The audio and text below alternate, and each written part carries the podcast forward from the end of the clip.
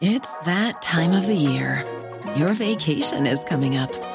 You can already hear the beach waves, feel the warm breeze, relax, and think about work. You really, really want it all to work out while you're away. Monday.com gives you and the team that peace of mind. When all work is on one platform and everyone's in sync, things just flow wherever you are. Tap the banner to go to Monday.com.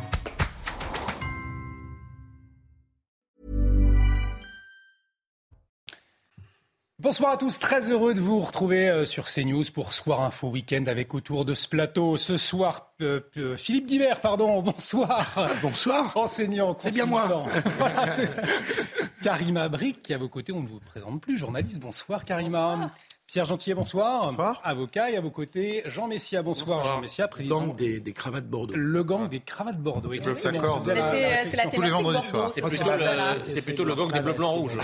C'est bleu blanc rouge. Eh bien, on verra, on va en parler euh, dans un instant. Mais avant, le rappel des titres avec Adrien Spiteri. Hassani Kouissen expulsé vers le Maroc par la Belgique. L'imam avait été arrêté le 30 septembre dernier. Fin juillet, le ministre de l'Intérieur Gérald Darmanin annonçait son expulsion de France pour des propos incitant à la haine et à la discrimination. La justice belge avait refusé en octobre de remettre l'imam aux autorités françaises. Le nombre d'entrées irrégulières dans l'Union européenne en hausse, elles ont augmenté de 64% en 2022 par rapport à l'année précédente, atteignant le niveau le plus élevé depuis 2016. Au total, 330 000 entrées irrégulières ont été enregistrées l'année dernière. La RATP propose des augmentations à ses euh, salariés, 1365 euros net sur l'année, soit 105 euros par mois. Un conseil d'administration à d'Île-de-France Mobilité était organisé ce matin. Jean Castex, président du groupe, a notamment échangé avec Valérie Pécresse, la présidente de la région Île-de-France. Et puis le sarcophage de Ramsès II de retour en France, près d'un demi-siècle après son exposition à Paris. Il sera présent à La Villette, dans le 19e arrondissement de la capitale. Elle démarre le 7 avril et durera jusqu'au 6 septembre prochain. Merci Adrien Spiteri. On, vous retrouve à 22h30 et donc euh, c'est bien des cravates Bordeaux hein, et, non pas rouges hein, pour, pour conclure le dossier. Allez, soir info week-end au sommaire ce soir alors que l'insécurité à la gare du Nord à Paris est sous le feu des projecteurs depuis l'attaque perpétrée mercredi. CNews y a passé plusieurs heures pour se rendre compte de la situation. Vol, violence, drogue croisent les 700 000 voyageurs qui y passent chaque jour. Alors, la gare du Nord est-elle un condensé des maux dont souffre notre pays? L'analyse à suivre de, notre, de nos invités. Le nombre d'entrées irrégulières dans l'Union européenne en 2022 au plus haut depuis 2016 selon Frontex, l'agence européenne de surveillance des frontières, annonce 300 000 entrées irrégulières enregistrées en 2022. Alors, la publication de ces chiffres, aveu d'échec ou prise de conscience, s'opposer à ces entrées, est-ce refuser l'humanité européenne? On en débat dans quelques instants. Et puis, l'explosif dossier des retraites, toujours au cœur de l'actualité. Les syndicats vent debout préparent une mobilisation qu'ils souhaitent massive. La rue suffira-t-elle à se faire entendre ou faut-il s'attendre à des blocages massifs? La perspective d'une pénurie de carburant est-elle envisageable? Le gouvernement peut-il plier? L'avis de nos invités dans cette émission. Mais euh, dans un instant, je le disais, on va donc revenir sur l'insécurité à la gare du Nord, sous le feu des projecteurs ces derniers jours, après l'attaque euh, au couteau d'un homme sous OQTF. Mais avant, on l'a appris ce soir, euh, l'imam marocain Hassan Iqiyoussen a été expulsé au Maroc par la Belgique. Il avait été arrêté le 30 septembre après son expulsion de France pour des propos incitant à la haine et à la discrimination. La Belgique a donc réussi à trouver un accord avec les autorités marocaines pour permettre cette expulsion. On va marquer, messieurs, une très courte pause et ensuite euh, on reviendra donc sur, sur, cette, sur cette expulsion. Il y a encore des, des incompréhensions, hein, euh, Pierre Gentillet. Effectivement, ce qu'il va falloir voir, c'est une, une décision du tribunal administratif de Paris euh, qui, peut, qui peut encore intervenir et qui peut manifestement jouer un dernier rebondissement.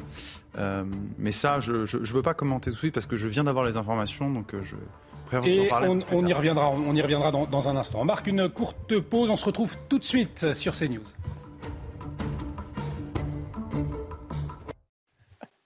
De retour sur le plateau de Soir Info Week-end. Bienvenue si vous nous rejoignez toujours avec Philippe Guibert, Karima Bric, Pierre Gentillet et euh, Jean Messia. J'allais vous appeler. Dis, donc, qu'est-ce qui m'arrive ce soir Vous allez vous appeler Jérôme, figurez-vous. Ça va pas. Allez, on se reprend. On l'a appris, je le disais, euh, il l'a appris ce soir. L'imam marocain Hassan Hussein a été expulsé au Maroc par la Belgique. Il avait été arrêté, je vous le rappelle, le 30 septembre après son expulsion de France pour des propos incitant à la haine et à la discrimination. Le secrétaire d'État belge à l'asile et à la migration, Nicole Demour, s'est félicité, je la cite, euh, de la bonne coopération avec la France sur ce dossier en confirmant le renvoi de l'intéressé vers le Maroc. Euh, la Belgique, euh, Pierre Gentillet, a donc réussi à trouver un accord avec les autorités marocaines pour permettre cette expulsion, ce qui n'avait pas été le cas de la France, en tout cas dans un second temps. Oui, alors c'est-à-dire qu'il euh, va falloir attendre un petit peu. C'est-à-dire que mm. moi, de ce que j'ai lu et de ce que je comprends, parce qu'effectivement l'information vient de tomber, l'avocate, ma consoeur, donc qui défend l'imam Iqouissem, nous dit qu'il y a encore une décision du tribunal administratif de Paris qui doit intervenir pour statuer définitivement sur cette expulsion. Donc je, j'ai mm. pour l'instant cette information, mais je tiens en tout cas à à la délivrer ici. Maintenant, ce qu'on peut dire, c'est que euh, on peut se réjouir maintenant sur un registre plus politique, euh, et c'est mon cas effectivement, de l'expulsion de ce prédicateur islamiste du territoire français et européen en réalité, puisque c'est quand même tout un feuilleton. Mais je voudrais quand même vous dire qu'il a fallu six mois, six longs mois depuis juillet, depuis l'arrêté d'expulsion, pour qu'au bout du bout de la chaîne, on arrive enfin à expulser cet homme dont tout le parcours, dont tous les propos, dont toutes les déclarations démontre qu'il n'avait rien à faire sur le sol français et j'irais même à dire sur le sol européen. Donc je, termine en vous disant qu'il serait peut-être temps à un moment de nous interroger aussi euh, sur la lenteur, sur tous les recours, sur tous les, droits, parfois je pense un peu excessifs, pour rester dans un euphémisme, euh, qu'on accorde à des gens qui manifestement ont des comportements, des valeurs, des propos qui ne sont pas compatibles avec les valeurs européennes et françaises. Alors, dans l'entourage du ministre français de l'Intérieur, Gérald Darmanin, on, parle ce soir d'une grande victoire contre le, séparatisme. Vous soulignez effectivement la lenteur hein, de, la procédure. mais là, en, principe, excusez-moi, je vous coupe, mais là, il devrait se taire. C'est-à-dire qu'après six mois d'échec, et puis après la fuite, rappelons quand même qu'il a même présenté la fuite de Quissem de la France à la Belgique presque comme une victoire. Je crois même qu'il a dit, vous voyez, plus qu'une expulsion, il est parti de lui-même. Je, veux dire, il y a un peu d'indécence quand même dans les propos de Gérald Darmanin à nous annoncer ce soir l'expulsion d'Yemé Quissem au bout de six mois comme une victoire. C'est un peu gonflé. Alors il y a, l'avocate hein, qui euh, se dit surprise de la volte-face des autorités euh, marocaines et j'estime que la vie de M. Iqoussen est en France, euh, réagit-elle. Est-ce que ça vous aide aussi, Philippe Guibert, cette volte-face des autorités marocaines? Mais écoutez, il y a une dimension évidemment juridique dans le dossier dont on vient de parler, mais il me semble que la dimension diplomatique, entre la France et la Belgique, entre la France et le Maroc, entre la Belgique, la France et le Maroc, me paraît tout à fait décisive. Euh, il est bien évident que pour que le Maroc accepte, il y a eu forcément des discussions diplomatiques. Est-ce que le Maroc trouvait moins gênant que la personne, euh, cet imam, vienne de Belgique ou de France Je n'en sais rien. Mais cette décision, au moins, au minimum côté marocain, est forcément soumise à des discussions euh, diplomatiques. Euh, et donc je pense que cette dimension-là dimension -là n'est pas visible. Je pense aussi que c'est ce qui peut expliquer le petit cocorico ou le petit euh, moment de satisfaction de l'entourage du, du, ministre, parce que je pense que forcément il est intervenu dans cette discussion diplomatique. Et donc, c'est vrai que ça a été très long, mais déjà, dans la première partie de la, du dossier, enfin de, de, cette affaire, la dimension diplomatique avait joué un rôle, puisque le Maroc avait accepté, mm. dans un premier temps, avant de retirer euh, ce laisser-passer euh, consulaire. Et c'était pour des raisons politico-diplomatiques. Karim Abrik, Jean Messia, je vous propose de vous entendre sur le sujet à 22h45. On y viendra, on y reviendra. On aura un, invité en liaison depuis la Belgique qui sera avec nous justement pour en parler, pour y voir aussi peut-être un peu plus clair sur l'aspect euh, juridique. Je vous propose, en attendant, de revenir sur euh, l'attaque de la gare du Nord, donc il y a deux jours, qui a permis de faire un focus sur l'insécurité qui y règne. Je vous le rappelle, un homme sous le coup d'une OQTF a blessé plusieurs passants à l'arme blanche. C'était mercredi. Et nos reporters ont passé plusieurs heures dans cette gare. C'est la première gare européenne. Je vous le rappelle, 700 000 voyageurs. Hein. Ils passent au quotidien et ils ressentent vraiment un, sentiment d'insécurité. C'est en tout cas euh, ce qu'ont constaté euh, nos reporters sur place, Régine Delfour. Dans le parking de la gare du Nord, nous nous dirigeons vers la sortie. Mais en poussant la porte, une seringue usagée, un mouchoir taché de sang et les restes de médicaments sont étalés sur le sol. Une fois enjambés, nous arpentons les couloirs du métro. Le spectacle n'est pas plus reluisant ici. Des centaines de milliers d'usagers se croisent quotidiennement. Mais depuis l'attaque de mercredi, les contrôles policiers sont renforcés. Certains habitués de la gare nous confient leurs sentiments. Je me suis déjà fait voler, j'ai peur, euh, je fais attention à mes effets. Là, quand on rentre, c'est très dangereux, il y a un peu de tout. Ils viennent mendier, et puis euh, c'est là qu'il faut faire attention les porte-monnaies et tout, parce qu'ils ah s'envolent. Hein, là. Là, la tire, le téléphone, tout ça, si vous ne faites pas attention, oui. Ils sont très agressifs et ils sont dangereux. Des trafics en tout genre s'opèrent sur le parvis. Ces jeunes femmes travaillent dans la gare et sont témoins de cette agressivité permanente. Il y a des craques partout, euh, des agressions toutes les cinq minutes, euh, taxis qui s'embrouillent, enfin des gens fous. Non, c'est habituel quoi je me suis déjà pris un, chassé d'un garçon en sortant des toilettes, comme ça, sans, raison. Un coup de pied dans la, jambe. Des fois, on trouve des craques euh, assis par terre, euh, avec la piqûre dans le bras. Aux abords de la gare, nous découvrons ce tas de kits de seringues stériles. La salle de shoot de l'hôpital Lariboisière se trouve à quelques mètres de là. Il y aura le policier Jean-Christophe Couvi, secrétaire national unité euh, SGP Police, qui va nous rejoindre, qui est en liaison avec nous euh, dans un instant. Avant, votre sentiment, euh, Karim Abrik, on parle de sentiment d'insécurité. Bon, on le voit, ce n'est pas qu'un sentiment, hein, surtout après ce qui s'est passé mercredi dernier. en tout cas, il y a un focus aujourd'hui sur la gare du Nord. Or, dans toutes les gares, depuis longtemps, il y a de l'insécurité, on le sait, et particulièrement en gare du Nord. Oui, puis je pense qu'on l'a tous emprunté, cette mm. fameuse gare du Nord, et on a tous ce sentiment-là. Et comme vous dites, c'est pas juste un sentiment, c'est vraiment quelque chose qu'on qu'on peut ressentir quand on passe par là. C'est assez inquiétant. Et en plus, qu'on a vu au cours des derniers, derniers jours, ben, je pense que c'est à glacer le sang. Vous avez vu le reportage. Mm. C'est un peu euh, le concentré, j'allais dire, un peu de quand on décide de se cacher les yeux, de pas voir, de laisser de côté les problèmes sociaux. C'est un peu le reflet, finalement, d'une forme de lâcheté aussi et des problèmes qui ont pris de l'ampleur et on a décidé donc de ne pas s'y attaquer et c'est un peu ce que ça donne. Et ce qui est arrivé au cours des derniers jours ben, nous force à nous regarder, comme on dit, à se regarder dans la glace et à dire, bon, ben, qu'est-ce qu'on n'a pas fait, qu'est-ce qu'on devrait faire? Et manifestement, il y a un, laisser-aller, il y a un abandon et je trouve ça très, très inquiétant. Oui, parce qu'effectivement, Jean Messia, euh, euh, on, voit cette pauvreté, on voit euh, cette délinquance, on voit ces, drogués aussi, on a vu, hein, ces c'est Seringue qui était à proximité de la, gare du Nord, et puis 700 000 personnes qui passent comme ça, et on baisse les yeux, on ne se regarde pas. Qu'est-ce que ça révèle, selon vous, cette gare du Nord? Bah, La gare du Nord, c'est le laboratoire, si vous voulez, euh, le laboratoire d'essai euh, de toutes les politiques, de les, tous les échecs des politiques publiques de ces 40 dernières années, à commencer par la politique migratoire. Enfin, quand vous allez à la gare du Nord, il faut voir ce que l'on voit. C'est-à-dire que vous ne voyez plus de Français.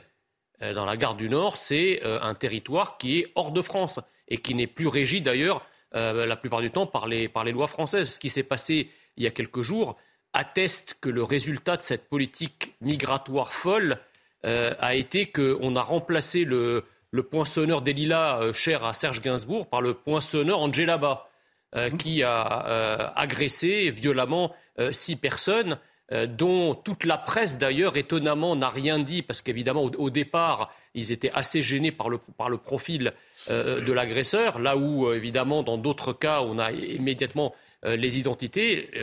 même le journal de France 2 le soir même n'a pas, pas titré là-dessus, il a fallu attendre un quart d'heure, vingt minutes pour l'avoir. Donc il y a une gêne par rapport à cet échec patent qui est visible, qui est comme une verrue au milieu de la ville, où mm. vous avez de la pauvreté, un grand remplacement, enfin ces résultats, vous avez de la drogue, vous avez de la délinquance, vous avez de la criminalité, vous avez une présence policière qui est là, mais manifestement qui ne suffit pas à juguler tous ces bah, trafics.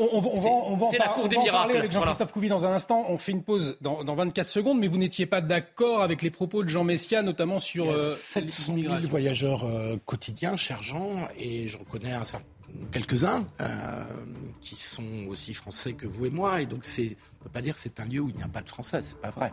C'est un lieu de passage très. Aujourd'hui, tout le monde est français, vous savez. Pour les pour les franciliens. Tout le monde est français. Donc. En revanche, c'est un lieu de trafic de drogue ou de proximité de trafic de drogue qui est incontestable. Parce que si vous écoutez le témoignage de gens qui y passent tous les matins, c'est le cas d'une de mes filles, c'est pour ça que je connais un tout mm. petit peu, euh, c'est un lieu de trafic de drogue important et euh, souvent euh, qui peut être effectué par des immigrés clandestins. Allez, on va marquer une très courte pause. On continue de parler de l'insécurité à la gare du Nord dans un instant. très courte pause, je vous le disais. À tout de suite sur CNews. Jean-Christophe Couvi, secrétaire national unité SGP Police, sera avec nous dans un instant.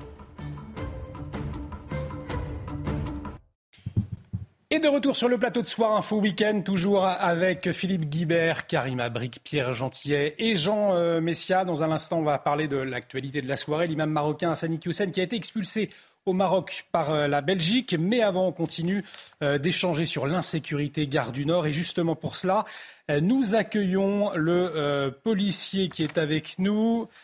Pardonnez-moi, je retrouve mes fiches tout de suite. Jean-Christophe Couvi. Pardonnez-moi. Bonsoir Jean-Christophe Couvi, secrétaire national Unité SGP.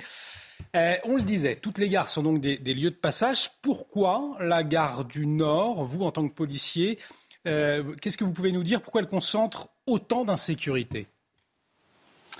Oui, bonsoir. Alors en fait, la gare du Nord, oui, comme vous disiez, c'est la première gare de France, première gare d'Europe, troisième gare mondiale. Euh, donc effectivement, il y a 700 000 personnes par jour et ça concentre, si vous voulez d'ailleurs, oui troisième gare mondiale. voilà, on... Gare mondiale. On a entendu guerre, troisième gare mondiale. Pardon, non, non, non.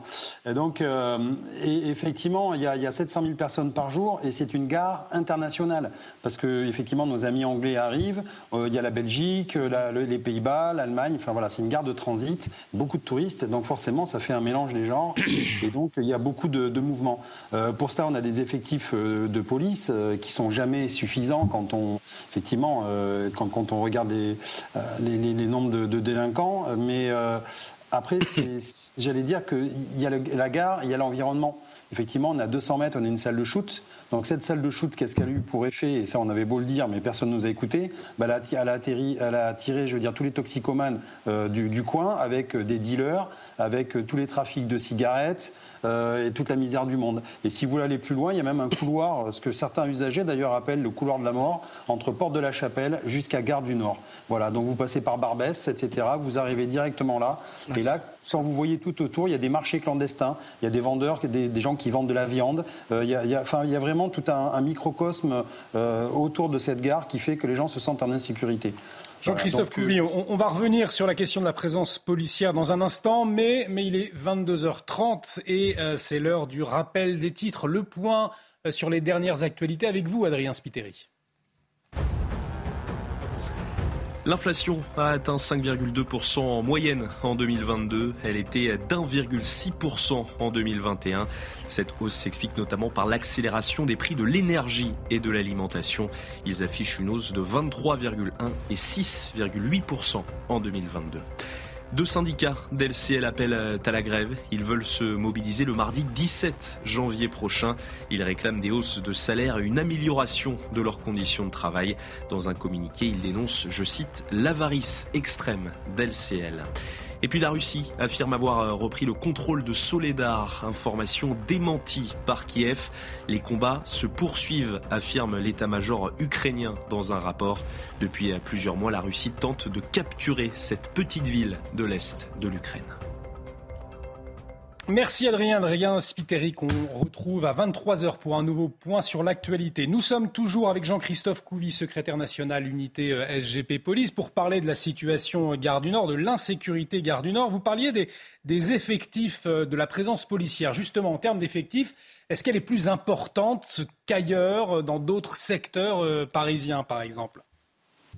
Alors oui, mathématiquement, euh, bien sûr, puisque c'est une plus grosse gare, donc euh, il y a un peu plus d'effectifs. Alors j'ai pas le chiffre exact, hein, mais euh, en même temps, c'est une coordination, c'est le fameux continuum de sécurité. C'est-à-dire qu'on a les effectifs de la police nationale, on a les effectifs de la, SNCF, de la RATP, il y a aussi les militaires qui viennent pour, la mission Sentinelle. Donc voilà, c'est toute une coordination en fait qui est faite sur la gare du Nord.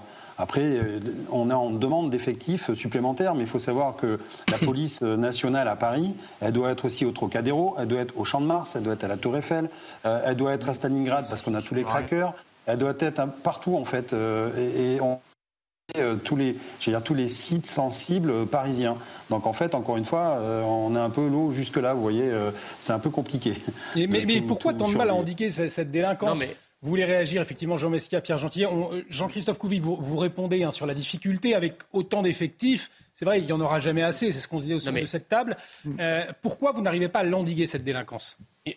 Jean-Christophe Couvi, Jean Messia bah, ensuite alors, les effectifs, alors effectivement, nous on fait le boulot, c'est-à-dire qu'on fait des interpellations. On euh, bah, il y a un problème aussi sanitaire. On voit bien qu'il y a des toxicomanes, il faut aussi soigner ces personnes. On n'arrive pas à les sortir de là, en fait. Donc on fait toujours que déplacer des problèmes. Et quand on interpelle derrière, le système fait que justement ces gens sont libérés. Euh, on, peut, on, peut, en fait, on remue toujours. Euh, on essaie de déplacer, on essaie de, faire quelque chose. Sauf que derrière, encore une fois, il faut que les pouvoirs politiques nous donnent les moyens vraiment d'avoir, j'allais dire, d'être voilà, euh, efficient. Euh, nous, les policiers, on est toujours, au, j'allais dire, au premier rang au contact de cette population, au contact de nos citoyens. Et nous, on fait tout ce qu'on peut, mais il faut qu'on soit plus aidés.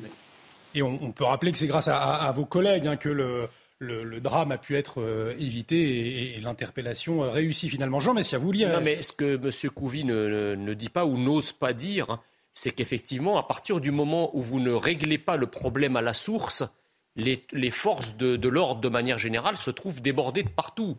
Tant que, notre pays continue à être enracaillé par l'arrivée massive de certaines immigrations, dont la contribution au phénomène de délinquance et de criminalité est aujourd'hui avérée, eh bien, effectivement, en aval, vous avez beau mettre en permanence davantage de moyens, les moyens ne feront que courir après la difficulté. Qu'est-ce qui explique aujourd'hui que la gare du Nord, et, pas, que la gare du Nord, mais surtout la gare du Nord, passe d'un climat serein à un climat seringue. Il y a, parce que c'est aussi des choix politiques. La salle de shoot qui est située. C'est ce que je vous dis. On est passé d'un climat serein à un climat seringue. Pourquoi? Parce que vous avez effectivement des toxicomanes. Vous avez évidemment ces toxicomanes. Ils ont un profil.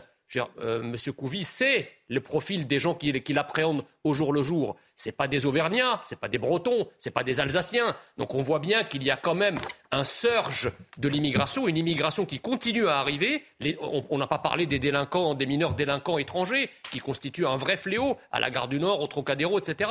Donc on peut rajouter les effectifs mais si en amont, vous continuez à entretenir le phénomène de délinquance et de criminalité, il n'y aura jamais assez d'effectifs. Et on peut élargir le débat à la justice.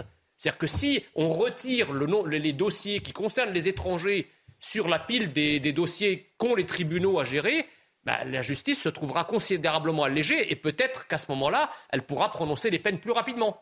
Il y a aussi des Auvergnats qui sont euh, délinquants euh, et Ça, ça, existe aussi. Non, Pierre Gentillet, vous vouliez réagir? Euh, Philippe Guibert, depuis Philippe euh, je veux bien réagir, mais allez-y. Philippe Guibert, allez-y, pardon. Allez-y. Euh, non, je voulais juste dire, l'histoire de la salle de shoot me paraît être un facteur aggravant, mais pas forcément le facteur principal, parce que quand vous parcourez, Jean-Christophe Couvier a parlé du couloir de la mort, c'est le terme mort est peut-être excessif, mais en tout cas le couloir de la drogue ou d'approchant, effectivement, entre la porte de la Chapelle et la gare du Nord, ça, il existe bel et bien. Je l'ai constaté euh, euh, moi-même en traversant le quartier, parce que c'est un quartier où, quand même, quand vous êtes en taxi euh, et que vous allez de la porte de la Chapelle à la gare du Nord, le taxi ferme les portes mmh. hein, automatiquement.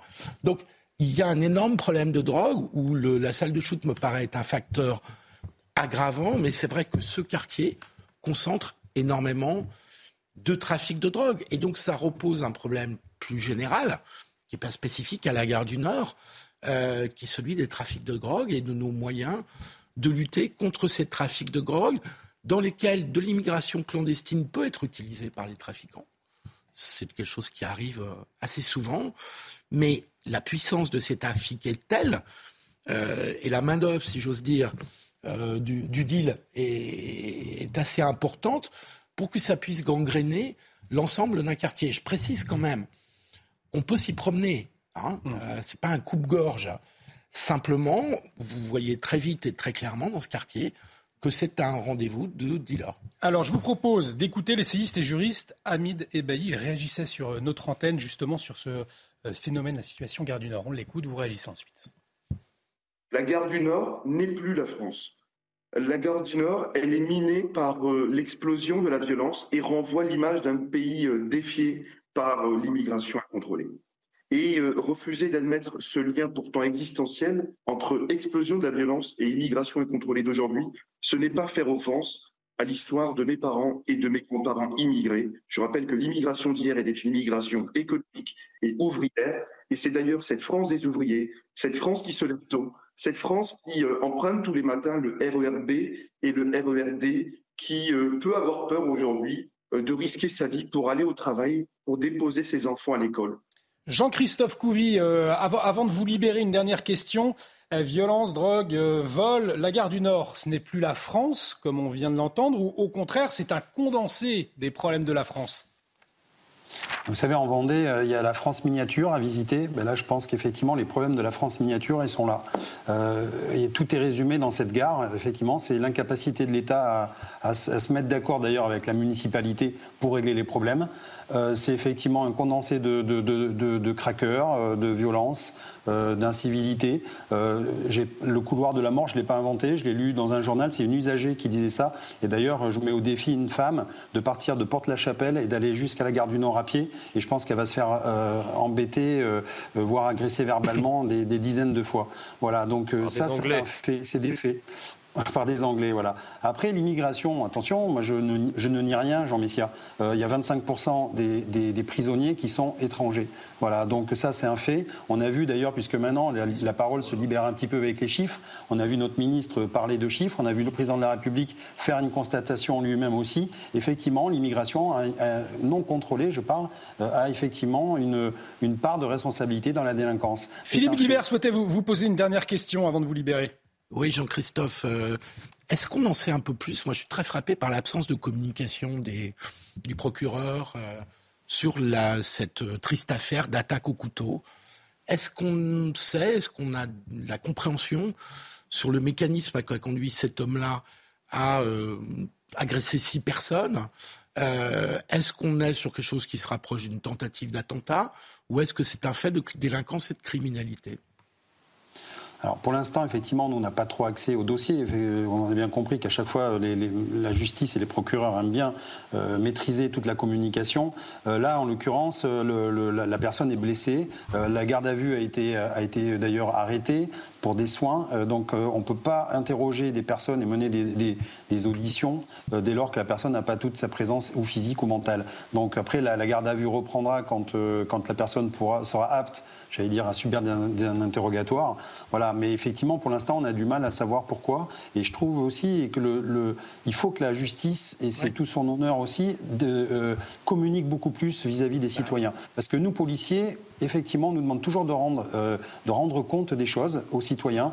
Et c'est vrai que les magistrats euh, ne le rendent pas souvent. Ils se justifient jamais. Ils rendent la justice au nom du peuple français, mais jamais ils rendent de compte. Et ça, je pense que c'est quelque chose à travailler de leur part pour justement avoir une transparence totale. Et les gens, euh, les citoyens ont besoin de savoir ce que fait la justice. Ils ont besoin de savoir où en sont les enquêtes, parce qu'effectivement, ça les concerne. Effectivement, un, sujet euh, à creuser. Merci à vous, Jean-Christophe Couvi, je le rappelle, secrétaire national unité euh, SGP Police, d'avoir été en liaison avec nous ce soir. Karim Abrik, la gare du Nord, c'est la France ou pas?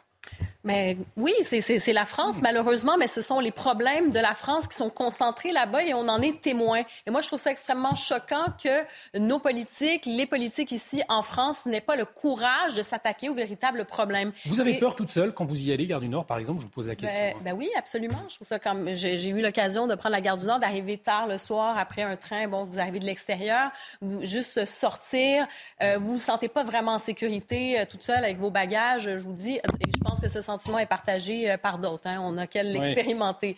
Mais c'est ça. Donc, je pense que ça, il y a vraiment, euh, je trouve ça choquant parce qu'il y a des choses à faire. Et quand on regarde la situation, on a l'impression que c'est une fatalité, qu'on ne peut rien faire. C'est comme ça et, que les Français doivent continuer de subir cette violence. Et non, c'est faux. Euh, je pense que la France, au cours des dernières années, les politiques ont abdiqué à leur devoir de protéger la population et ils ont le, le devoir de changer la donne. On a dit, il y a plusieurs pistes. Bon, il y a la question, effectivement, de l'immigration incontrôlée. Moi, je suis pour l'immigration euh, économique, humanitaire, au vrai sens du mot humanitaire et pas quand c'est le dévouement, dévoiement pardon, euh, du droit d'asile à des fins finalement économiques. Hein. C'est qu'on l'a vu aussi au cours des derniers mois. Il y a des gens qui utilisent le droit d'asile, mais au fond, euh, on le détourne et c'est simplement pour venir s'installer en Europe. Donc, il faut faire très attention à ça. Donc, oui, il faut s'attaquer à la question de la gestion des flux euh, migratoires, mais plus, plus autrement aussi sur toute la question de la délinquance. Je pense qu'on a abdiqué, les politiques ont abdiqué. Et quand on regarde les chiffres sur la violence, euh, parfois, on va regarder simplement, euh, simplement le taux d'homicide et on va dire, bon, ben, c'est comparable quand on regarde euh, finalement en Europe, dans d'autres pays. Mais non, il y a plein de violences dont les chiffres ne sont pas comptabilisés mm. au quotidien. Les agressions, le harcèlement dans la rue, les violences que vous pouvez avoir dans les transports en commun, quand quelqu'un vous touche, vous manipule, des choses comme ça, ça, ça arrive à tous les jours. Ce n'est pas comptabilisé. Et donc, oui, les gouvernements, les politiques ont une responsabilité. Il est temps qu'ils les prennent. Pas comptabilisé et, pas anodin pour la personne qui, le, qui vit ah ce, type d'agression. Pierre Gentillet, finalement, la situation euh, Gare du Nord, elle révèle quoi? Le, manque de volonté politique depuis des décennies? Je pense qu'elle révèle avant tout le, déni. Un déni d'abord en matière pénale, euh, puisque je pense que les policiers font ce qu'ils peuvent, mais si en permanence ils sont au contact de gens qui sont relâchés faute de place en prison ou parfois par idéologie, et on parle de gens qui sont condamnés 20, 30, parfois 40 fois, et à moins de 30, 40 ans, je l'ai déjà vu. Hmm. Euh, donc il y a un vrai déni, un vrai problème en matière pénale. Il y a un problème également en matière migratoire. Et, et là, si vous voulez, c'est même plus un sujet de débat c'est un sujet de statistiques. Ça regarde les statisticiens. Justement, On, va, y venir. Je, connais, alors je ne vais pas anticiper ce sujet d'affaires, mais je, connais maintenant bien ces chiffres par cœur. Ne serait-ce que pour les transports en commun en Ile-de-France, 9 vols sur 10 sans violence sont quand il perd des personnes de nationalité étrangère. Les vols avec violence, 8 personnes sur 10. Et sur l'île de France, on est hors des transports, 49% des délits, selon le ministère de l'Intérieur, sont commis par des personnes de nationalité étrangère. Donc pour ne pas avoir le lien entre immigration et délinquance, il faut avoir une poutre dans les yeux. En tout cas, et attendez, c'est vraiment une toute dernière chose et j'ai terminé. Mm. Et ça, je pense que c'est vraiment le plus important. Et ça a été rappelé, c'est le déni politique. Dire que nous avons, je pense que la majorité des gens qui prennent Gare du Nord, la majorité des femmes qui traversent le couloir qui relie euh, la ligne 2, vous savez, de la Gare du Nord à la ligne 2, effectivement, à Anvers, savent très bien à 23h, à 22h, même à 21h, l'état de l'insécurité et qu'il n'est pas le même partout. Donc il y a un déni politique par une minorité, par des élites politiques qui ne sont pas au contact des réalités. Moi, je proposerais bien, par exemple, à la mairie de Paris, vous voyez, d'installer la mairie de Paris devant la gare du Nord, d'installer le siège de la NUPES, de la France Insoumise, devant la gare du Nord, si ce n'est dedans, pour que ces gens soient au hein. contact, le nez dans la réalité qu'ils refusent de voir. C'est comme ça. Oh, justement, on va se poser, on, va se poser la question de savoir s'il y a une prise de conscience, en tout cas au niveau euh, européen. Pourquoi? Je vous dis ça Parce qu'il y a des chiffres qui ont été euh, publiés aujourd'hui concernant l'immigration. On apprend que le nombre d'entrées irrégulières dans l'Union européenne en 2022 euh, au plus haut depuis 2016 et c'est Frontex qui nous le dit, c'est l'agence européenne de surveillance des frontières, un nombre qui a augmenté, vous le voyez à l'antenne, de 64% en 6 ans. Euh, Frontex qui a annoncé 300 000 entrées irrégulières enregistrées en 2022, c'est l'équivalent euh, grosso modo de la ville de Nice, hein, pour avoir une idée. La route de la, de la Méditerranée enregistrait une hausse de 50%. Vous vouliez réagir le chiffre de 330 000 concerne les pays que, gère Frontex. les pays que voilà toute l'Europe, de l'Union européenne, Espace Schengen et euh, on va écouter bah, les, précisions de Pierre Benazet. on en parle dans un instant. C'est l'agence Frontex de garde-côte et de garde-frontière basée à Varsovie qui l'annonce. Il y a eu cette année une augmentation de 64% du nombre de migrants entrés euh, clandestinement dans l'Union européenne. Ce chiffre de migrants clandestins euh, est plus élevé que celui euh, de 2013. Il y a eu, on se souvient, en 2015, un million et demi d'entrées illégales dans l'Union européenne, un demi-million en 2016. Ça avait baissé depuis et surtout, ça avait baissé en 2020, année de la pandémie où il y avait eu euh, environ 100 000 migrants, on est reparti dans les chiffres beaucoup plus importants depuis cette année. Les entrées qui se font surtout euh, par la Méditerranée centrale, une augmentation de près de la moitié, et puis une augmentation de 136% du nombre de migrants dans la route des Balkans occidentaux. On a vu l'Union européenne se démener ces derniers mois pour demander à des pays comme par exemple la Serbie de supprimer leurs accords d'entrée sans visa vers leur territoire, puisque euh, c'est de là, les Balkans occidentaux, que l'augmentation principale se fait. Et puis il y a aussi euh, une augmentation du nombre de sorties de l'Union européenne, il faut le noter. 71 000 migrants illégaux ont quitté les côtes de la France et de la Belgique en direction du Royaume-Uni, une augmentation de 37% des sorties dans cette direction. Alors, en, publiant ces chiffres, finalement, qu'est-ce que vous y voyez? Un, aveu d'échec ou au contraire une, prise de conscience pour dire voilà les chiffres Maintenant, il va peut-être falloir réfléchir justement à, mettre bah, en place des solutions. Il y a eu une révolution culturelle, c'est que c'est la première fois que Frontex euh, donne des chiffres. Hmm. Donc euh, peut-être qu'on va enfin commencer à voir le réel. Donc une prise de conscience. Une prise de conscience, ça c'est la première chose. La deuxième chose, c'est que les 330 000 concernent effectivement toute l'Europe, mais on sait très bien que vous avez des, des pays européens qui n'accueillent aucun immigré, aucun migrant. Euh, les pays d'Europe centrale et orientale n'accueillent quasiment personne. Donc en fait, les 330 000 dont il est question, ce sont deux, trois principaux pays au sein de l'Union européenne, quatre peut-être, qui les accueillent. Et le Royaume-Uni, ou alors le bah, point de passage pour le Royaume-Uni. Voilà. point de passage pour le Royaume-Uni. Et ensuite, ça concerne, ça concerne, ça concerne l'immigration illégale uniquement. Donc il faut, ajouter, il faut, il faut ajouter tout le reste de l'immigration, euh, de l'immigration légale. Aujourd'hui, si vous voulez, l'Europe n'a plus de frontières. En tout cas, ses frontières ne sont plus protégées. Frontex n'est qu'une agence d'observation et de constatation de l'invasion migratoire, mais elle ne lutte pas contre. Euh, d'accord? Donc, euh, à, partir d'un moment, si vous voulez, euh, même avec 330 000 personnes en plus d'immigrés, vous avez encore des courants politiques en France qui estiment que ce n'est pas assez. Vous avez encore des gens qui vous disent que tant que le continent africain tout entier ne se sera pas déversé en Europe, eh bien, il faudra toujours continuer plus. Donc, avec ces chiffres et avec l'augmentation spectaculaire, vous avez encore la France insoumise, le PS, les écolos, qui trouvent que nous n'avons pas assez de migrants, nous n'en faisons pas assez, que nous sommes encore un pays intolérant, un pays haineux, un pays pas assez accueillant vis-à-vis des immigrés. Donc euh, voilà, le réel est là. Du, coup, Philippe Guivert, est-ce que la remise des, des frontières au sein de l'espace Schengen, aujourd'hui, c'est une question qui doit se poser? Oui, mais la réalité de ces chiffres, ce qu'ils disent, c'est sans doute un échec européen sur les frontières européennes, mais ça, dit surtout quelque chose sur la pression migratoire mmh. aux frontières de l'Europe. Parce que cette augmentation impressionnante, ce n'est pas qu'un dysfonctionnement de l'Europe, c'est une augmentation de la pression migratoire. Enfin, je veux dire, la situation dans les pays d'Afrique, au Moyen-Orient, euh, en Afghanistan, dans d'autres pays qui sont quand même parmi les principales sources de l'immigration, euh, n'est pas souvent en train de s'améliorer. Elle est plutôt en train de s'aggraver. Elle s'aggrave sur le plan parfois politique, avec des guerres ou des guerres civiles. Elle s'aggrave sur le plan alimentaire. Il y a des régions entières qui, avec la guerre en Ukraine comme facteur aggravant, sont en pleine crise. Euh, Et en quoi on est responsable de ça, nous? Mais je, parle de la pression migratoire. Oui, ben on croit, on est bien obligé de nous responsables pour accueillir tout ça, c'est ça le problème. Je ne dis pas qu'on est responsable, je dis simplement que ces chiffres disent, puisqu'on parle d'entrée illégale, ces chiffres disent une augmentation de la pression migratoire. Je ne dis pas qu'on en est responsable. Je dis simplement qu'elle existe, que c'est un fait, c'est une réalité. Oui, Donc on est bien obligé de tenir compte. Donc on a une pression migratoire qui augmente.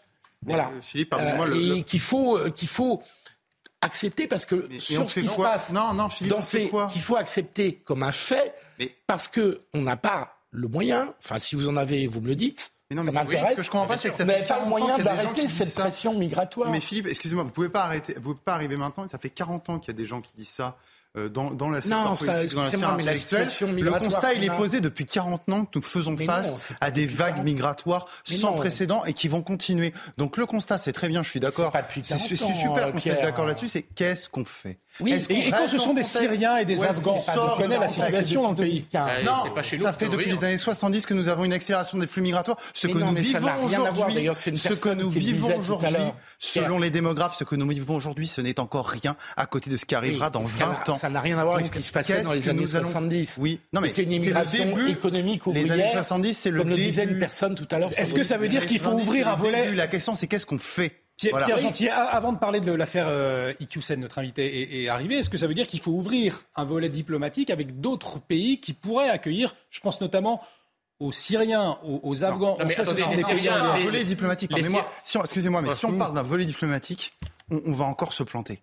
C'est-à-dire qu'il y a un moment, avec des pays qui refusent d'assurer leurs frontières, je parle de ceux qui refusent, hein, je ne parle pas de la Libye, mais je parle par exemple de l'Algérie, d'accord? Mm. Je parle des pays du Maghreb, euh, je parle de pays du Moyen-Orient. La France, c'est plus seulement de la diplomatie au sens où on l'entend véritable, c'est il faut, il faut à un moment suspendre les visas. il faut oser le rapport de force. Il y a un élément que vous Il y a un élément que vous ne prenez pas en compte. Juste Maroc et Algérie servent aussi de filtre à l'immigration subsaharienne. Oui, bah, d'accord. Et, et, d'ailleurs, ils réagissent très mal. Prenez conscience de ça. Quand il y a eu une crise entre le Maroc et l'Espagne, il y a six mois, un an, le Maroc a décidé, pour faire pression sur l'Espagne, de, si j'ose dire, lâcher les Africains qui viennent de l'Afrique subsaharienne, qui ont envahi les deux principautés d'Espagne qui sont passés. Non, mais attendez, je, suis obligé de vous couper. Karim Abrik, vous, vous concluez parce qu'on a un invité sur euh, l'imam Iqiyoussel qui nous attend. Karima, pour conclure. Oui, mais Pierre Gentil posait la question, oui, mais maintenant, qu'est-ce qu'on fait, qu'est-ce qu'on fait? Mais le point, c'est qu'au cours des dernières années, on ne fait rien. On est dans une logique sans frontiérisme, tout simplement, et on, subit, on dit, bon, ben, c'est comme ça que ça se passe, tout simplement. Donc, il y a un changement de logiciel, littéralement, à avoir. Euh, quand on pense, par exemple, sur la, question d'espace Schengen, sur les ententes avec les autres pays européens, peut-être, est-ce qu'il y a des, des clauses d'opting out? Est-ce que c'est possible de faire ça? Possiblement qu'il va falloir ouvrir, comme on dit, le carnet, le mettre sur la table et regarder les options, parce qu'en ce moment, on ne fait absolument rien. Et euh, vous l'avez dit, la pression migratoire, un mot, très court, ça va s'accentuer. Mais si vous voulez, la, France n'a pas vocation à accueillir le résultat de toutes les guerres, de toutes les famines, de toutes les difficultés. On a parlé de la, vous avez parlé, évoqué l'exemple de l'Afghanistan et de la Syrie. L'Afghanistan et la Syrie, ils sont géographiquement culturellement, religieusement beaucoup plus proches d'autres pays qui sont tout aussi riches, peut-être beaucoup plus riches que nous, dans lesquels ils, peuvent aller, à qui on ne demande rien d'ailleurs. Allez, on aura euh, l'occasion d'en reparler. par exemple, pourquoi les pays du Golfe n'accueillent pas les Afghans? Pourquoi l'Arabie Saoudite ou le richissime Qatar on, aura, on aura, on aura l'occasion d'en reparler. Pardonnez-moi, je vous coupe, on aura euh, l'occasion d'en reparler. On va revenir sur cette euh, actualité du soir. L'imam marocain Hassani Hussein, on vous le disait au début de l'émission, a été expulsé au Maroc par la, Belgique. Il avait été arrêté, je vous le rappelle, le 30 septembre après son expulsion de France pour des propos incitant à la haine et à la discrimination. Euh, c'est ce qu'a annoncé son, avocate française et les autorités belges. Alors, pour y voir un peu plus clair, on va aller en Belgique, on va rejoindre Claude Moniquet, spécialiste terrorisme et renseignement, qui est en liaison avec nous. Claude Moniquet, bonsoir. Bonsoir. Merci euh, d'avoir euh, accepté notre invitation ce soir. Peut-être pour nous éclairer. Alors, on sait donc ce soir que l'imam Iqiyoussen est, au Maroc. Un accord a donc été trouvé avec la Belgique. Hein. Oui, absolument. Il était dans le vol qui a quitté Bruxelles, le vol AT 833, si je, suis exact, qui quittait Bruxelles à 18h09 pour Casablanca. Euh, il était à bord, il est arrivé à Casablanca il y a deux heures, à peu près une heure et demie, deux heures vers 21h10. Voilà, en tout cas, si l'horaire a été respecté, en tout cas. Euh, effectivement, la Belgique a trouvé avec le Maroc l'accord que, que Paris n'était pas arrivé manifestement à trouver. Alors, vous allez peut-être pouvoir nous, nous, éclairer. Je cite l'avocate de l'imam Iqiyoussen. Nous attendons le jugement sur le fond du tribunal administratif de Paris. Si l'arrêté d'expulsion français a été annulé, la France devra assurer son retour. Est-ce que vous pouvez nous, nous éclairer sur les conditions juridiques de, de son expulsion? Ben, son expulsion, donc c'est un acte administratif, de justice administrative euh, française, qui a été clairement assez mal géré par le ministère de l'Intérieur. On a fait beaucoup d'effets de manche, beaucoup de, musculation. Euh, on a montré qu'on était fort et dur. Et puis au moment où, la décision est tombée, euh, avait disparu, s'était réfugié en Belgique. Donc ce n'était pas un très bon point pour, pour la France. Mais ça reste une décision qui peut être frappée d'appel et qui manifestement l'a été, puisqu'il va y avoir un jugement euh, ultérieur qu'on attend, que, le, son avocat attend, dans lequel euh, Iquisen et ses avocats espèrent faire annuler cet arrêté d'expulsion. Maintenant, ça, c'est assez complexe. Euh, ça va dépendre des motivations de, l'arrêté d'expulsion, ça va dépendre de la matérialité des faits qui lui sont reprochés, euh, et là, la justice se, prononcera. Je ne suis pas persuadé qu'on aura une décision qui sera favorable à Iquisen, mais c'est possible, et effectivement, dans ce cas-là, si la France devait rapatrier l'imam Iquisen, ce serait une catastrophe. Euh, en tout cas au niveau de la communication du, gouvernement. Et, effectivement, ça veut dire que le, euh, finalement le feuilleton n'est pas encore tout à fait terminé. Hein. Alors, je pense qu'on s'approche clairement de la fin. Euh, on, est arrivé. Euh, les Belges ont géré l'affaire avec beaucoup de discrétion, beaucoup plus de discrétion certainement que, que n'avait fait le ministre de l'Intérieur en France. Euh, ils sont arrivés à un résultat peut-être à cause de, cette discrétion et de contacts privilégiés avec le Maroc. donc ça, c'est plutôt positif. On est très proche de la fin quand même. Iqoussen est aujourd'hui au Maroc, ce qui était sa destination, en tout cas voulue par la France. maintenant, effectivement, reste cette question pendante de, de, de la qu'il a fait.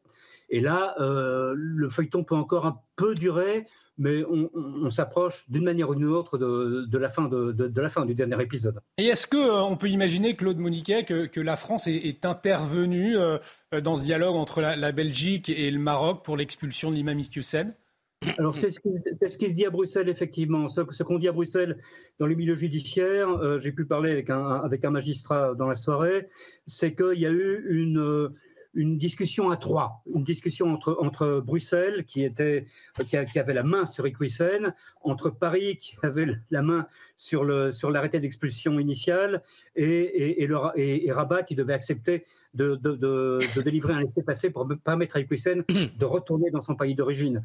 Donc, effectivement, c'est un dialogue qui a été mené à trois. Lequel, entre la Belgique et la France, lequel des deux pays a trouvé les meilleurs arguments, ça, nous ne le savons pas encore, mais c'est une opération conjointe et sur laquelle, effectivement, face à laquelle euh, les autorités marocaines se sont montrées euh, très conciliantes. Claude Moniquet, un, grand merci hein, pour votre éclairage euh, ce soir. Je rappelle, vous êtes spécialiste terrorisme et, renseignement. Merci pour votre expertise concernant l'imam marocain Sani Koussen. Je vous le rappelle, il a été expulsé aujourd'hui, ce vendredi, au Maroc. Euh, par la Belgique. On ne vous a pas entendu, hein, euh, Jean Messia, sur ce dossier. Quel est votre regard? Bah, écoutez, moi je pense que malgré toutes les fanfaronnades du gouvernement suite à, tous les revers que, que, nous avons connus dans, cette histoire, euh, cette histoire d'ailleurs qui ressemble à, un vaudeville qui se termine par une pantalonnade pour le gouvernement français. Enfin, le gouvernement français a essayé d'expulser un imam euh, le, son dossier était sur le bureau du ministre, donc c'était un dossier ô combien prioritaire. Euh, le ministre lui-même s'en est occupé en appelant son homologue au Maroc, ce qui prouve, si vous voulez, à quel point, si pour ceux, euh, cet OQTF-là, qui était aussi prioritaire, ça n'a pas marché, on a eu droit à tous ces feuilletons, imaginez euh, la complexité de virer euh, tous, les, tous ceux qui sont frappés par cette OQTF. D'ailleurs, euh, j'ai une question à poser. Dans OQTF, O, ça veut dire quoi? Obligation. obligation à quoi? À quitter le territoire. Or là, nous avons, nous avons davantage, nous avons davantage l'impression, si vous voulez, que le, le, gouvernement et nos dirigeants et nos élites médiatico-politiques de, de, manière générale se sentent davantage obligés vis-à-vis des OQTF qu'ils ne les obligent à quitter, à quitter le, territoire. Et enfin, je termine en disant qu'il n'est pas du tout exclu, parce que ce n'est pas fini, il n'est pas du tout exclu qu'il se trouve en France un de ces juges félons euh, qui puisse euh, ordonner le rapatriement de l'imam Iqwisen. Donc moi, je me garderai bien, je me garderai vraiment bien de parler de règlement définitif, parce que la première fois, quand il a été arrêté et que le, Conseil d'État a dit OK, tout le monde a dit l'affaire est réglée. Bah, on en parle encore aujourd'hui. Allez, on va continuer d'en parler dans un instant. Philippe Guibert, un mot euh, avant, juste avant le rappel des pantalonnade quand même, parce qu'à l'arrivée, euh, M. Iqwisen est aujourd'hui au Maroc. Oui, mais c'est pas grâce à la France, si vous voulez. Ça, encore une fois, soyons prudents. Ce que vient de dire reste encore une décision. Hein. Pardon, ce que vient de dire notre intervenant euh, et ce que je disais au début, la France a forcément été active dans l'aspect diplomatique. Avec le Maroc, c'est de la politique. Avec le Maroc, c'est de la diplomatie. Donc pour qu'il soit aujourd'hui au Maroc avec un laissez-passer consulaire, il y a forcément eu des coups de téléphone. Et on y reviendra bien évidemment sur cette euh, affaire de l'imam Iqiyoussem. Dans un instant, je vous propose euh, de parler réforme des retraites. Est-ce que ça va être l'explosion sociale dans quelques jours? Votre avis tout de suite, mais avant, le rappel des titres avec vous, Adrien Spiteri. Le taux du livret A en hausse, il va être relevé à plus de 3% en février contre 2% aujourd'hui, du jamais vu depuis 2009. Un taux validé ce midi par le ministre de l'économie Bruno Le Maire. Il y a en France près de 55 millions de livrets A. Philippe Martinez tacle Elisabeth Borne. Le secrétaire général de la CGT l'accuse de mettre le feu avec la réforme des retraites. Il juge scandaleux l'appel à responsabilité lancé aux syndicats par la Première ministre. Les syndicats appellent à une première journée de grève et de manifestation le 19 janvier prochain. Tourpagel, placé en liquidation judiciaire, 1900 emplois vont donc être supprimés. La société avait été renommée Place du Marché en 2021. Le tribunal de commerce de Lyon s'était donné 48 heures pour rendre son délibéré, mais aucun repreneur n'a déposé d'offre.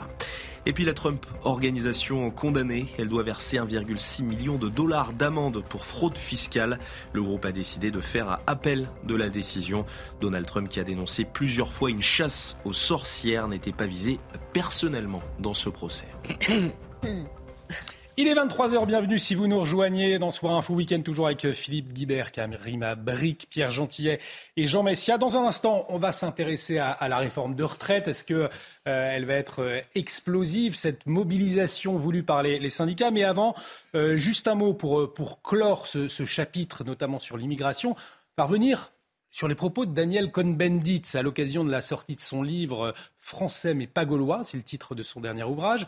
Il était l'invité hier soir chez nos confrères de France 5 et alors que la question de l'immigration, on l'a bien vu ce soir autour de ce plateau, est au cœur des débats, cristallise les tensions, eh bien, voyez ce qu'en pense le leader de mai 68.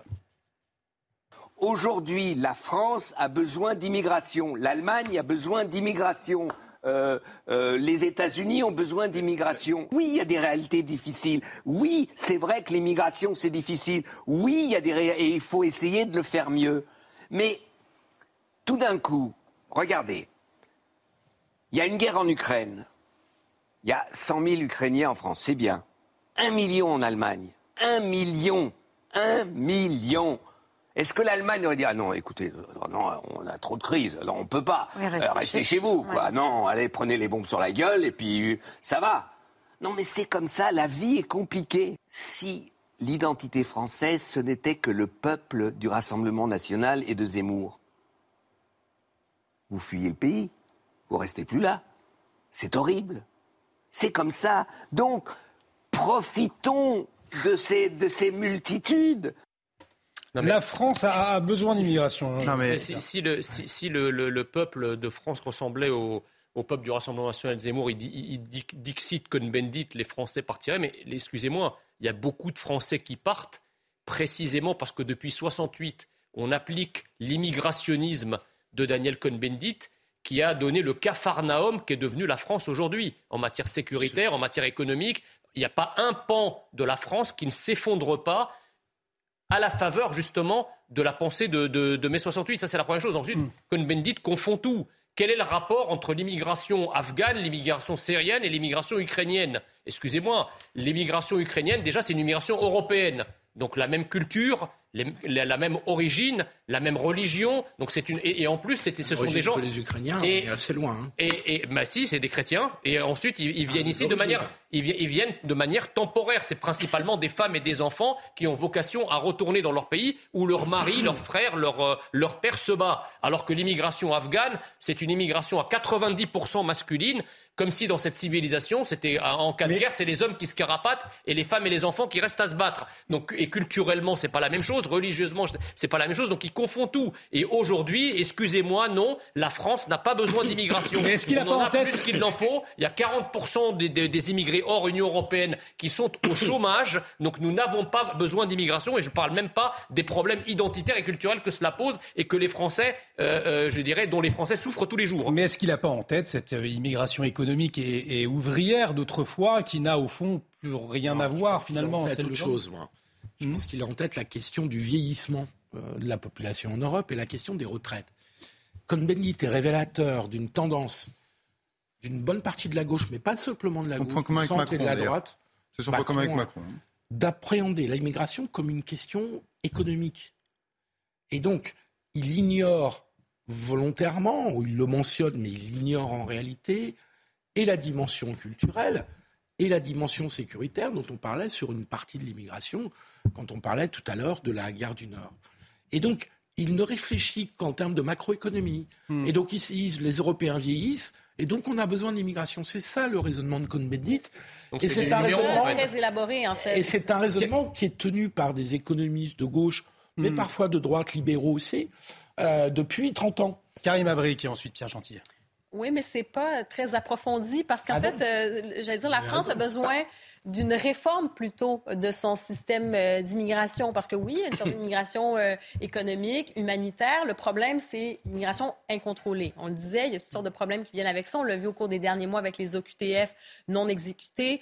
Euh, dans certains cas, c'était des multirécidivistes qu'on n'arrive plus, on, on ne sait pas quoi faire. Et donc, il y a un risque pour les Français en général. Et le problème aussi, je pense, avec l'immigration, on peut dire incontrôlée, en premier, pour les, personnes qui arrivent de façon irrégulière, ils se placent eux-mêmes en situation précaire parce que c'est d'arriver en situation irrégulière, vous allez avoir des problèmes euh, d'un point de vue euh, financier, peut-être même psychologique, culturel, humanitaire. Donc déjà, ces personnes-là se mettent déjà dans une situation difficile. Ensuite, pour les immigrés qui ont euh, suivi les règles, qui ont fait leur demande, qui ont eu des papiers, euh, qui sont arrivés ici, qui se sont intégrés à la France, qui aiment la France, eh bien, ça leur pose aussi un préjudice parce qu'à un moment donné aussi, ça envoie parfois une mauvaise image et ces gens-là paient le prix de ça. Donc, on a besoin, je pense, plutôt en France d'une réforme du système euh, d'immigration et non plus d'immigration. Et quand je disais que ce n'est pas nécessairement élaboré, il y a des démographes aussi qui ont écrit là-dessus en disant, oui, c'est vrai, vous pouvez régler, euh, disons, dans un court terme, certains emplois et tout ça, mais au bout d'un moment, ces personnes qui arrivent vont avoir besoin aussi de médecins, euh, vont avoir besoin d'éducateurs, de professeurs. Donc, finalement, on a besoin, et ainsi de suite. Donc, vous réglez le problème à court terme et les mêmes problèmes de manque de main-d'œuvre se répercutent et ça arrive au cours des, des, années qui suivent. Pour clore ce terme, Pierre Gentillet, sans l'immigration, le récit national français serait bien triste. C'est aussi ce que dit euh, Daniel Cohn-Bendit. Il n'a pas forcément tort sur ce point-là. Si, il a tort. Excusez-moi de vous le dire. Euh, je veux dire, à un moment, il va falloir qu'on démonte, mais ça a déjà été fait par des grands démographes euh, sur le fait que, notamment comme Dupaquier, à chaque fois je le cite, mm. mais c'est un démographe communiste, donc comme ça c'est irréprochable. Euh, mais la France, ce n'est pas une terre d'immigration. Je veux dire, je vais le répéter autant de fois qu'il le faut. Euh, les immigrations qu'on avance, c'est-à-dire les immigrations espagnoles, italiennes ou même polonaises, mais oui ou portugaises, mais c'est rien en comparaison de la vague migratoire que nous subissons, et je dis bien nous subissons parce que nous ne l'avons pas choisi depuis les années 70. C'était quoi l'immigration hein. depuis les années 70 bah, Le peuple français n'a jamais été consulté, que ce soit par référendum, et pourtant, dans tous les sondages, dans toutes les études d'opinion, la majorité des Français sont contre.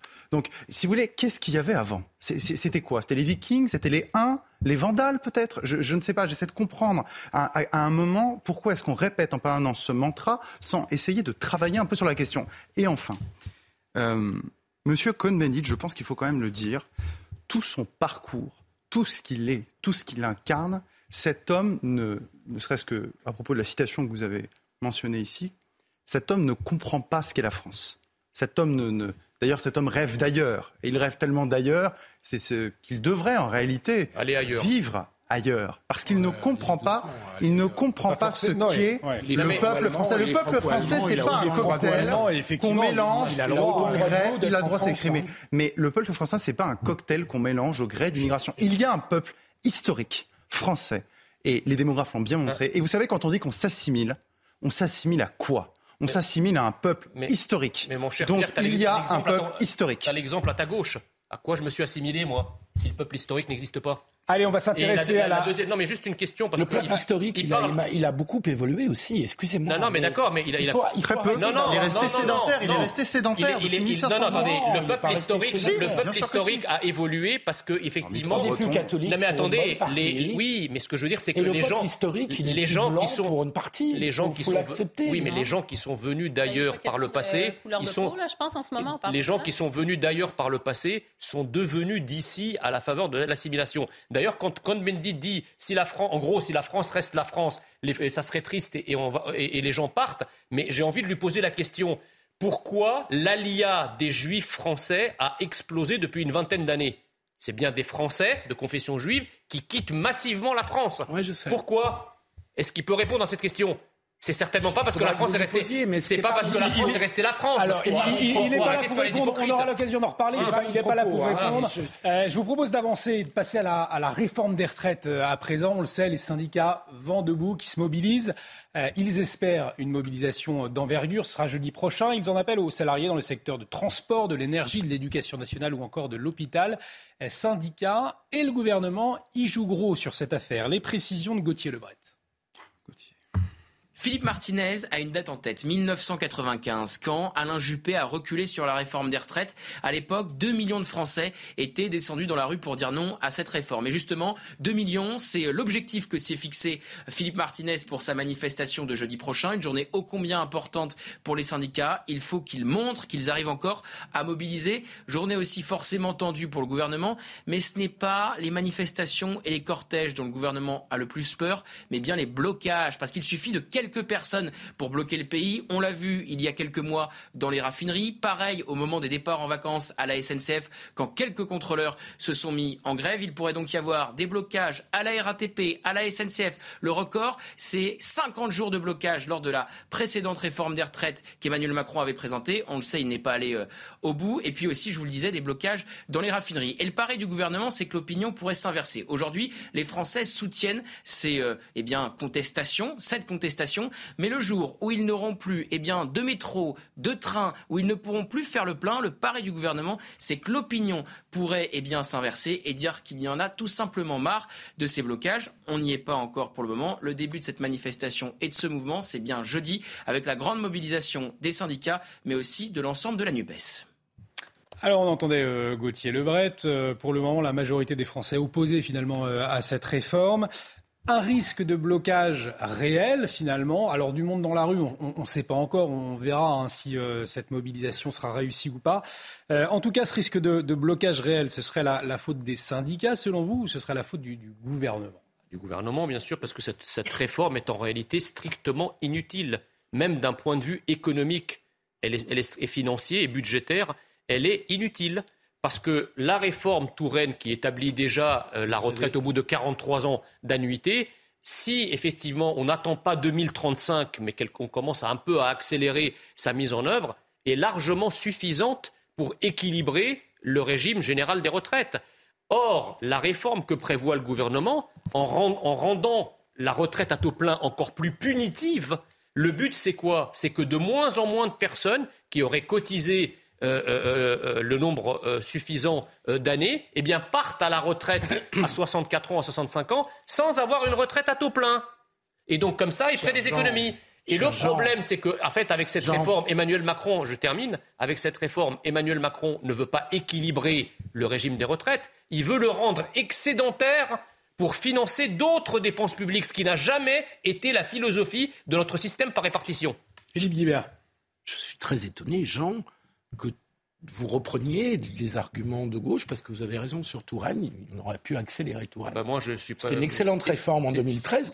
C'est un raisonnement économique, hein, c'est ni gauche ni droite. Vous avez quand même soutenu Éric Zemmour, si je me souviens bien, pendant la campagne présidentielle, qui proposait une réforme à 64 ans, exactement comme le gouvernement. Bah, je ne suis pas d'accord avec tout. Hein. Je suis surpris de votre changement de position. Ah, je n'ai pas changé de position. Sur, sur la C'est pour ça que je vous ai regardé la question, sur la question, sur la question économique. Là, vous vous gauchisez. Sur hein, la question économique et sociale, je n'ai jamais été un, un, libéral, si vous voulez. Ça, c'est. Mais par contre, mais par contre, sur la mais question. Toute la droite. Oui, mais attendez, la question. Il y a un moment, si vous voulez, où l'être est plus important que l'avoir. Moi, j'ai suivi effectivement le combat identitaire parce que j'estime que c'est très important et qu'il y va de notre civilisation. Après, évidemment, mettre en sourdine un certain nombre de questions, euh, c'est justifié vu. Est-ce que c'était le projet d'Éric Zemmour en gros hein? Pierre Gentil sur les retraites. Je pense qu'en fait sur la question des retraites, ce qu'il veut bien comprendre en fait, c'est quel est l'enjeu. Et je pense que c'est en posant cette question qu'on peut, on peut savoir si cette réforme est juste ou même savoir si elle est utile. Est-ce que le but de cette réforme des retraites, c'est de rééquilibrer notre système de retraite? En réalité, le rapport du corps, là-dessus, il est assez clair. Hein. J'ai vu quelques extraits. Euh, nous allons revenir progressivement à l'équilibre d'ici 2030. Donc en réalité, si c'est une histoire de rééquilibrage uniquement hmm. sur ce secteur budgétaire, ça ne sert à rien. Ça ne sert à rien. en revanche, en revanche euh, attendez.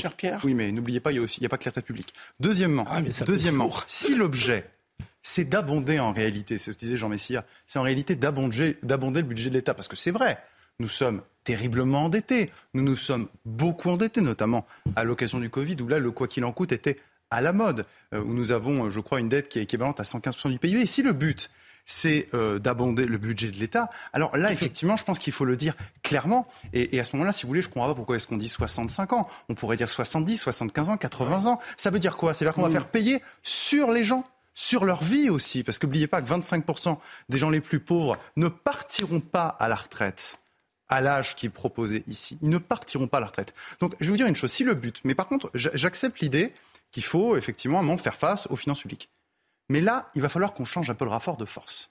C'est-à-dire que euh, moi, je comprends que c'est l'argument qui a été avancé par le gouvernement. L'argument du gouvernement, c'est de nous dire on va être obligé de baisser les pensions de retraite. C'est ça le vrai sujet. Parce qu'il y a aussi un sujet électoral. Moi, je vais être cash. L'électorat de ce gouvernement, Emmanuel Macron, c'est majoritairement les retraités qui ont voté pour lui, et notamment au second tour. Mais je vais vous dire une chose. Une partie, la France active, les jeunes en particulier, se sont endettés, enfin, se, se sont sacrifiés plutôt pour permettre à une population plus âgée de vivre pendant le Covid, euh, d'échapper à cette maladie avec les confinements, etc. Et c'est ce qui a provoqué notamment une dérégulation de l'économie et un appauvrissement. Moi, je pense qu'à ce moment-là, il faut que eh bien, les retraités les plus aisés, si on est dans cette philosophie-là, encore une fois, si on se met là-dessus, hmm. eh ben, contribuer, mettre la main à la poche. Voyez-vous, parce qu'il hmm. y a une génération qui s'est un peu sacrifiée. Et eh bien maintenant, ce n'est, il faut changer un peu. Donc moi, je suis pour pas les, barres, pas les basses retraites, évidemment, mais les grandes retraites de 2500, 3000, 3500, 4000 euros, eh ben, elles de mettre la main à la poche. le quoi qu'il en coûte s'appliquera On n'a pas entendu Karima, mais avant, euh, Philippe Guibert. Non, non, je vais laisser la parole à Non, non, mais allez-y, réagissez. Réagissez, parce qu'il y avait un désaccord manifeste. Je bois du petit lait. C'est le Bordeaux qui s'irradie sur Je bois du petit lait, parce que Jean a expliqué l'augmentation de la durée de cotisation mm. réforme Touraine, et que dans les réformes Touraine, ce qui a coûté très cher au Parti Socialiste, mm, mm, c'est le début de la fin du Parti Socialiste, l'augmentation des contributions demandées aux retraités les plus aisés. Vous venez d'écrire à vous deux, qui ne venez pas vraiment du Pourquoi la gauche est morte mais vous venez de décrire l'excellente réforme de 2013. Est-ce que vous m'avez entendu dire quelque chose de négatif Mais vous savez, je ne rejette pas bloc. Absolument génial. Mais c'est. Non, mais attendez, non, non, mais attendez, euh, Philippe, ah juste un mot. Moi, je juste un, non, mais, réjouis, vous êtes juste si heureux ce juste, soir. Non, mais Philippe, juste un mot. Allez, Jean Messia, un mot. Juste, ah, non, mais juste, juste un mot. Un mot, Jean Messia. Vous pouvez quand même convenir que la réforme Touraine de 2013 n'était pas strictement d'obédience de gauche. Excusez-moi. La preuve, euh, c'est que la gauche, la vraie gauche, c'est 60 ans. La preuve, c'est que la gauche l'a payé électoralement. Allez, on n'a pas entendu euh, Karima. Karima, sur la mobilisation, justement, est-ce que vous craignez, ou est-ce que vous pensez à une grande mobilisation, en tout cas dans la rue Si ce n'est pas le cas, est-ce que ça risque pas, justement, euh, s'il y a une faible mobilisation dans la rue, d'encourager des blocages pour faire plier le gouvernement. Hmm. Ben, je pense que pour le gouvernement, ce qui va être inquiétant, c'est pas le nombre de personnes euh, qui vont sortir euh, la semaine prochaine pour une journée pour dire on est euh, mécontent. Non, c'est effectivement la capacité de blocage et la durée. Combien de temps ça va durer et est-ce que finalement il y aura cette étincelle qui va faire en sorte que ça va durer quoi? Des semaines, des mois? Donc c'est plutôt là-dessus qu'il faut s'inquiéter pour le gouvernement plutôt que cette journée de mobilisation en tant que telle. Mais vous savez, moi je viens d'un pays au Canada où euh, l'âge de la retraite, et je ne m'en réjouis pas du tout, c'est 65 ans. Et on nous parle maintenant plutôt aussi dans quelques années que ce sera 67 ans. Alors, vous voyez comment cette logique, c'est souvent, euh, c'est ça, sur la question de repousser l'âge de la retraite, c'est souvent le bouton un peu facile. Et une fois que c'est fait, bonne chance pour détricoter tout ça. Alors, moi, je pense que si les Français ne sont pas heureux de cette situation, et c'est surtout sur ce point que ça achoppe, parce que je pense que sur la réforme des retraites, il y a plusieurs points où on peut jouer, mais sur l'âge comme tel, ben oui, ils vont devoir descendre dans la rue et euh, s'exprimer et dire non, on n'accepte pas cet aspect de cette réforme des retraites. Et c'est très important ce qui se joue. Et vous venez d'un pays aussi où vous avez porté l'uniforme. Oh, quelle transition incroyable. Ah, quelle transition incroyable. Mais je, l'ai vu. Transition incroyable. On a un invité qui nous attend, mais je vous, je vous sens chaud bouillant quand même. Donc un mot chacun. Philippe Guibert, Jean Messia, sur la retraite, vraiment rapide pour conclure. pas pour répondre à la discussion de tout à l'heure, mais on, est dans un paradoxe. C'est-à-dire que le gouvernement, avec l'accord qu'il a obtenu avec les Républicains, Hmm. Et, la procédure qu'il utilise par la loi de finances rectificative, passons sur les détails, en fait, maîtrise l'adoption parlementaire. Oui, ça, va passer. Hein. Hmm. Donc ça va passer. Oui, il est au deuxième Alors, attendez, C'était juste la deuxième euh, remarque. Euh, ça va passer, sauf que le paradoxe, c'est que ça durcit considérablement la CGT. Hmm. Parce que la CGT joue gros sur cette affaire. En plus, elle est en congrès. Martinez va avoir un successeur. Donc, il peut y avoir une surenchère interne au sein de la CGT pour bloquer.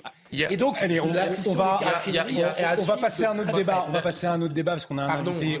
On, a un, invité qui nous attend. Il est à Londres, au Royaume-Uni. Donc, puisque euh, le débat sur le port de l'uniforme, vous l'avez euh, tous euh, vu, entendu, a été relancé par Brigitte Macron cette semaine. Elle s'est dite favorable à son retour. Alors, selon un cédant HCSA pour CNews, il a été publié hier. Eh bien, 6 Français sur 10 sont favorables au rétablissement de l'uniforme à l'école. Euh, la droite euh, souhaite d'ailleurs euh, une loi hein, qui irait dans ce sens. On va écouter à ce sujet Marine Le Pen. Je prends cet accord euh, de Mme Macron, euh, comme beaucoup d'autres Français, je crois, euh, sont d'accord avec cette proposition. Ce serait, je crois, très positif, surtout positif pour rétablir la laïcité, c'est-à-dire empêcher les pressions communautaristes qui sont développées par l'islam radical dans notre pays, et puis pour gommer les différences sociales, parce que c'est ça aussi l'intérêt d'une tenue uniforme, c'est que ça évite, et Mme Macron Macron l'a bien dit d'ailleurs en reprenant un de nos arguments, ça évite eh bien, cette sorte de concours euh, d'affichage euh, de, marques euh, qui est, je crois, très nuisible à l'égalité de nos enfants dans les écoles. Alors au Royaume-Uni, eh bien, il n'y a pas de débat puisqu'il y a le, port de, de l'uniforme. On va justement accueillir ce soir Guillaume de Cumont. Bonsoir monsieur. Alors vous vivez en Angleterre, vous habitez à Londres vos enfants euh, portent l'uniforme. Alors déjà pour commencer, euh, combien d'enfants portent l'uniforme au, sein de, votre foyer et quel type d'uniforme? Bonsoir monsieur, bonsoir, bonsoir messieurs, bonsoir madame. Euh, alors nous avons cinq enfants et donc j'en ai trois qui, quatre qui portent l'uniforme et un autre qui est encore bébé donc qui n'a pas encore d'uniforme. donc voilà et je pense que c'est une excellente une excellente chose d'avoir d'avoir cette opportunité de porter l'uniforme pour euh, pour nos enfants.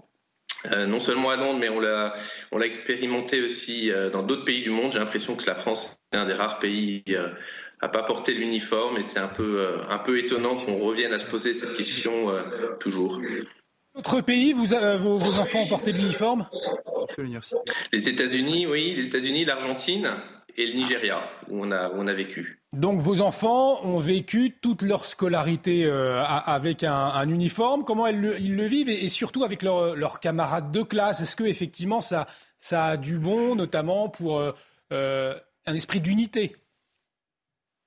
Ah ben, c'est sûr que déjà, ça évite effectivement ces, problèmes de marque, de, de, se comparer les uns les autres. Mais effectivement, comme vous le disiez, c'est ça qui est intéressant, c'est que ça leur donne une, un esprit de corps un petit peu de temps en temps. Euh, ils ont besoin justement de se sentir appartenir à, leur établissement. Ça crée une ambiance euh, générale assez, saine. Et du coup, je pense que c'est aussi un, aspect important à, prendre en compte. Alors, chez les opposants au port de l'uniforme, on entend qu'il faut travailler sur l'acceptation de la différence de l'autre. Euh, et le port de l'uniforme ne permet pas de travailler sur cette acceptation de, l'autre. Qu'est-ce que vous en pensez? Qu'est-ce que vous constatez, vous, avec vos enfants? Je pense que nos enfants, euh, déjà, étant français dans des écoles euh, à l'étranger, euh, ils voient bien que les autres, même avec un uniforme, sont quand même différents d'eux mm. et que eux sont différents des autres.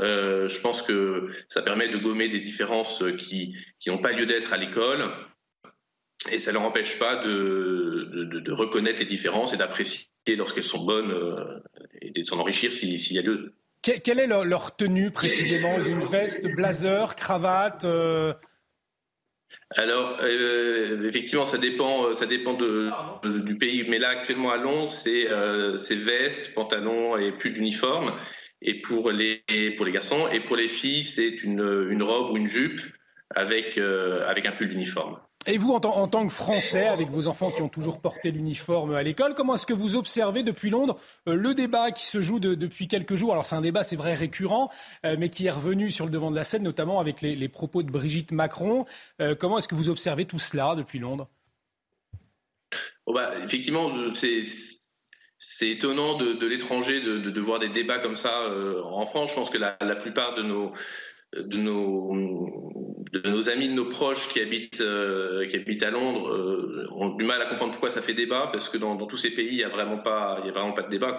C'est tout à fait naturel et normal, et c'est accepté et même apprécié de tous. Donc c'est pas une question de droite ou de gauche euh, au Royaume-Uni, c'est une question de tradition. Bah, c'est une tradition de gauche, même, je dirais.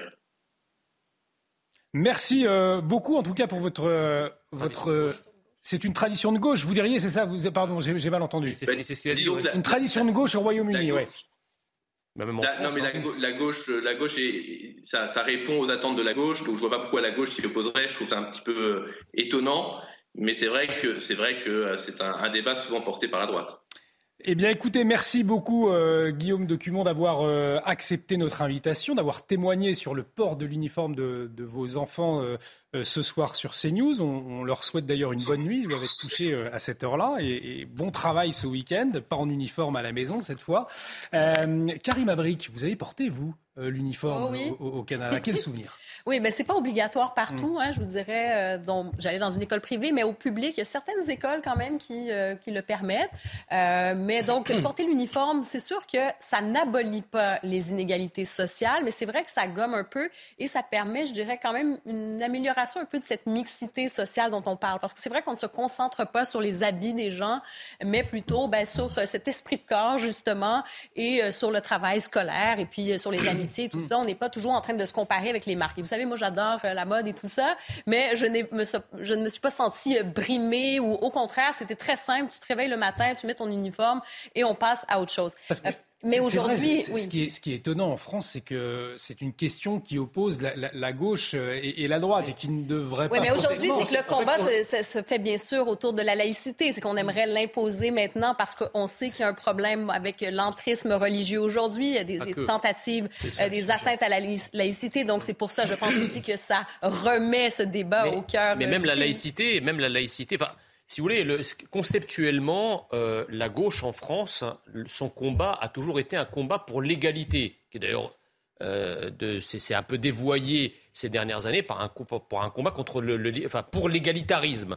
Mais restons sur l'égalité. L'uniforme, comme son nom l'indique, permet d'uniformiser, c'est-à-dire d'égaliser.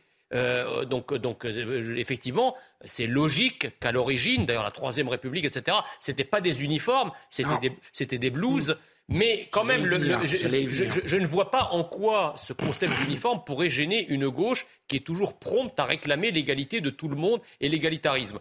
Euh, alors, effectivement, ça a été rappelé, l'uniforme permettrait effectivement de, de, de, de bloquer l'entrisme islamique avec tous ces irrédentismes vestimentaires que nous constatons euh, à l'école entre les abayas, les camis, etc. Tout ça a dégagé. Alors, il y a, aussi, les marques et il y a aussi les tenues irrespectueuses. Ce que Papendia dit, le port de l'uniforme pourrait être euh, déjoué par des accessoires ou des comportements. C'est pour ça qu'il se dit. Ah non, mais euh, attendez, mais nous, nous, avons un, gouvernement.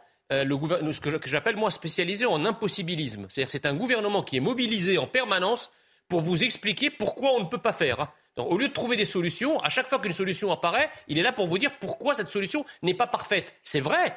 L'uniforme en soi n'est pas la panacée. Mais entre ne rien faire et faire quelque chose qui, quand même, permet de couper l'herbe sous le pied à un certain nombre de manifestations anti-laïques à des manifestations communautaristes contraires à la République et contraires à la France, excusez-moi, ben, il vaut mieux quand même faire un pas dans la bonne direction que ne pas en faire du tout. Pierre Gentil, on vous a pas entendu euh, sur le port de l'uniforme. Je pense que c'est une bonne mesure, mais je suis surpris effectivement euh, de la durée de ce débat des arguments qui sont avancés à l'Assemblée nationale, parce que je, je partage l'avis de ce Français de l'étranger euh, à Londres, c'est ça? Voilà. C'est-à-dire que effectivement, ça ne devrait pas faire débat tant à gauche qu'à droite. Euh, ça répond à des attentes de la gauche, puisque l'uniforme ou la blouse a pour particularité de gommer, en tout cas de fortement atténuer les, différences sociales. Euh, et ça peut aussi satisfaire la droite, puis, en tout cas la droite d'aujourd'hui, par rapport aux revendications religieuses, puisque ça va aussi gommer, en tout cas fortement atténuer euh, je suis d'accord avec Papendiaï, on ne va pas tout régler d'un coup de baguette magique, sauf que la différence entre Papendiaï et moi, c'est que lui, il s'en fiche et il ne veut absolument rien faire parce qu'il considère que c'est un non-sujet, comme une partie de la gauche, il a des œillères. Mais si vous regardez objectivement, tant à gauche qu'à droite, et d'ailleurs ça se traduit dans les sondages, puisqu'on a une majorité de Français qui sont pour le port de l'uniforme, eh bien ça fait consensus parce que ça répond effectivement à une partie du problème. Mais ne nous voilons pas la face ce n'est pas. C'est pour ça que je vous dis, ne concentrons pas tous nos efforts sur l'uniforme. Mm. L'uniforme ne va pas tout régler à l'école. Il ne va pas régler la violence et l'ensauvagement à l'école, et en particulier au collège. Euh, il ne va pas régler d'un coup de magique. En tout cas, il va peut-être régler dans un premier temps les questions religieuses, parce que c'est vrai que les intégristes vont sans doute avoir un peu de mal, mais je pense qu'ils seront assez inventifs pour trouver des stratégies de contournement. Mais c'est une bonne mesure. Dans un instant, je vous donne la parole, vous vouliez réagir notamment sur le port de la blouse qui a existé hein, euh, en, France. Parce que la tradition française, c'est la blouse, oui, pas l'uniforme. Bah, on, va y revenir, pourquoi pas la blouse dans un instant, mais tout de suite, il est 23h30. Le rappel des titres, c'est avec vous, mon cher Adrien Spiteri. La RATP propose des augmentations à ses salariés, 1365 euros net sur l'année, soit 105 euros par mois. Un conseil d'administration d'Île-de-France Mobilité était organisé ce matin. Jean Castex, président du groupe, a échangé avec Valérie Pécresse, la présidente de la région Île-de-France. Deux syndicats d'LCL appellent à la grève. Ils veulent se mobiliser le mardi 17 janvier prochain. Ils réclament des hausses de salaire et une amélioration de leurs conditions de travail. Dans un communiqué, ils dénoncent l'avarice extrême du groupe. Et puis Benjamin Mendy, déclaré non coupable de six viols et d'une agression sexuelle, décision de la justice britannique ce vendredi après cinq mois de procès. Il sera rejugé pour deux accusations pour lesquelles le jury n'est pas parvenu à un verdict. Le défenseur est suspendu depuis plus d'un an par son club de Manchester City. Merci beaucoup euh, Adrien, Adrien Spiteri pour le point sur l'actualité. Euh, prochain point sur l'actualité, ce sera à minuit. Euh, il nous reste cinq minutes hein, avant la fin de cette émission. On va parler de, de Lazara dans un instant. C'est la chanteuse canadienne qui va représenter la France québécoise, qui va ah, représenter la France à, l'Eurovision. Peut-être un, mot tout de même avec vous, Philippe Guibert, sur le port de l'uniforme. Vous disiez, est très intéressant que là, nous, on a plus finalement la culture de la blouse. Mais oui, c'est la, la tradition de l'uniforme qui est, comme on se le disait à la pause, est individualisé par école est une tradition anglo-saxonne. Et donc je pense qu'en France, quand on dit uniforme, ça renvoie, ça, ça, ça, ça envoie un inconscient militaire qui provoque un petit blocage à gauche. Je pense une partie de l'explication. L'autre partie de l'explication, c'est effectivement un certain déni sur l'entrisme islamique. Et puis, euh, la tradition française, à laquelle vous êtes tant attachés, messieurs, c'est la blouse. Et la blouse, c'est pas hyper sexy. Et donc, ça, crée aussi. La blouse, c'était pour l'encre. Ouais, c'est non, ça. cette tradition ne peut pas permettre. C'est une tradition de la Troisième République. Et je précise, comme je suis pile poil dans la génération, qui a quitté la blouse en cours de route. Et donc, ça a été vécu dans les années 70 comme, comme petite... les soutiens-gorge euh, des années 70. C'était une petite libération. C'était une petite libération des années 70 de ne plus avoir la blouse. Voilà. Et donc, je pense que pour beaucoup de Français, pas forcément que de gauche, ça a un petit côté, et c'est un un petit peu régressif. Maintenant, moi, j'y suis favorable pour les raisons qui ont été dites.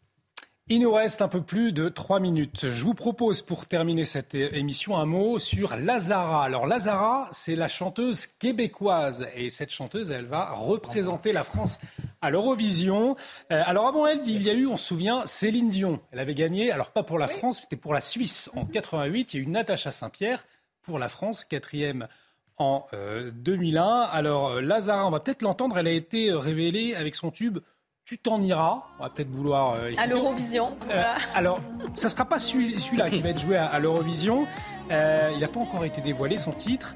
Mais selon la chef de délégation à l'Eurovision, Alexandra Redamiel, il faut s'attendre à un morceau mystérieux, étonnant, différent, un mélange intemporel de plusieurs répertoires dans des sonorités. Ah bah, on connaît ce morceau. Hein. Connaissez, non Dans votre voiture, vous n'écoutez pas ça Pas du tout. On va faire un on a, ça sur... Jean, c'est un punk. Je suis sûr que tu écoutes de la... Bon, Donc il faut lui dire, Lazara, lève-toi.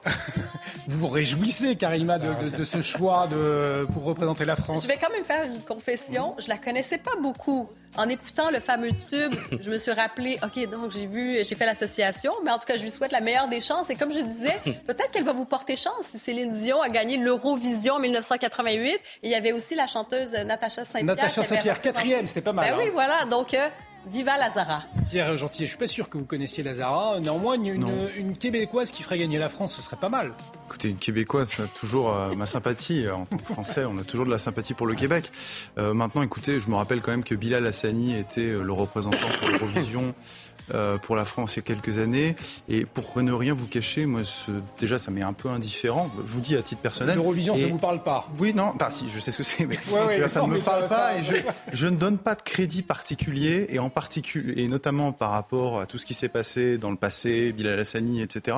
Je, trouve que c'est beaucoup plus euh, je, vois beaucoup de propagande et je vois beaucoup d'idéologie dans ces concours et je ne veux pas y accorder un quelconque crédit. Ça, ça, ne préjuge en rien de la qualité de cet artiste, mais je, pense qu'il ne faut plus accorder de crédit au monde culturel international. Ces gens ne nous représente plus, il ne représente pas la France. Quand je vois qu'on voulait qu'Iseult représente la francophonie, vous voyez, tout Donc, ça m'est complètement étranger. peu, euh, Voilà, peut-être un peu rabat-joie euh, sur Oui, non, ça, Non, mais j'aimerais, dire le contraire. Allez, Non, mais vous savez, je suis pas rabat-joie, pardonnez-moi, Olivier, je suis pas rabat-joie pour être Non, non, rabat-joie. je- je- je sais Je bien. dis juste ça parce qu'il y a une dérive depuis euh, quelques décennies d'un monde culturel qui est complètement déconnecté et, et qui produit en réalité, même sans le savoir, de l'idéologie. Donc peut-être que là, il n'y a pas d'idéologie, c'est très bien. Le clip a l'air même plutôt assez sympa, la voix a l'air bien, mais, mais, mais voilà, je, je, je sais ce qui peut se passer aussi c'est dans l'avenir. Donc je ne veux pas accorder de crédit à C'est l'Eurovision. du divertissement, Philippe Guibert. Oui, c'est du divertissement, c'est de la rigolade. Oui, mais très Je bien. Je prends pas ça Très bien. très au sérieux. Eh ben, voyez, moi pareil. Euh, donc, euh, je trouve qu'elle a l'air très bien. Non, mais ne boudez jeune pas votre plaisir un peu de Mais non, mais elle a l'air très bien. Voilà, regardez, charmante pas avec le son chapeau. Philippe, je dis Le chapeau rouge et noir lui va très bien. Ah, Peut-être à mettre dans l'uniforme. Et. Jean Messia, lui, québécoise pour écoutera la toujours francophonie, Indochine. on l'a vu sur les réseaux sociaux. Petit clin d'œil au groupe Indochine, on le rappelle, qui a refusé de jouer avec euh, Louise Attaque, me semble-t-il, Oui. à Perpignan. Mais, par démocratie et pluralisme, donc ça change tout. Et vous aimez bien, et vous écoutez d'ailleurs Indochine, c'est très sympa ce qu'ils font. je chante parfaitement. Un grand merci euh, à tous les quatre.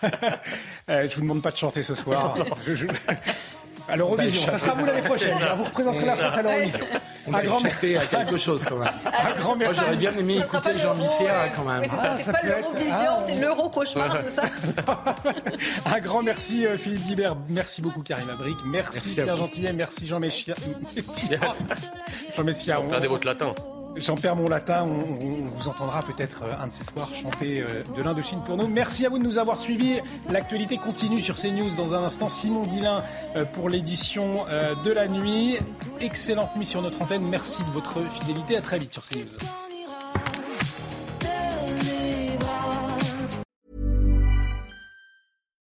When.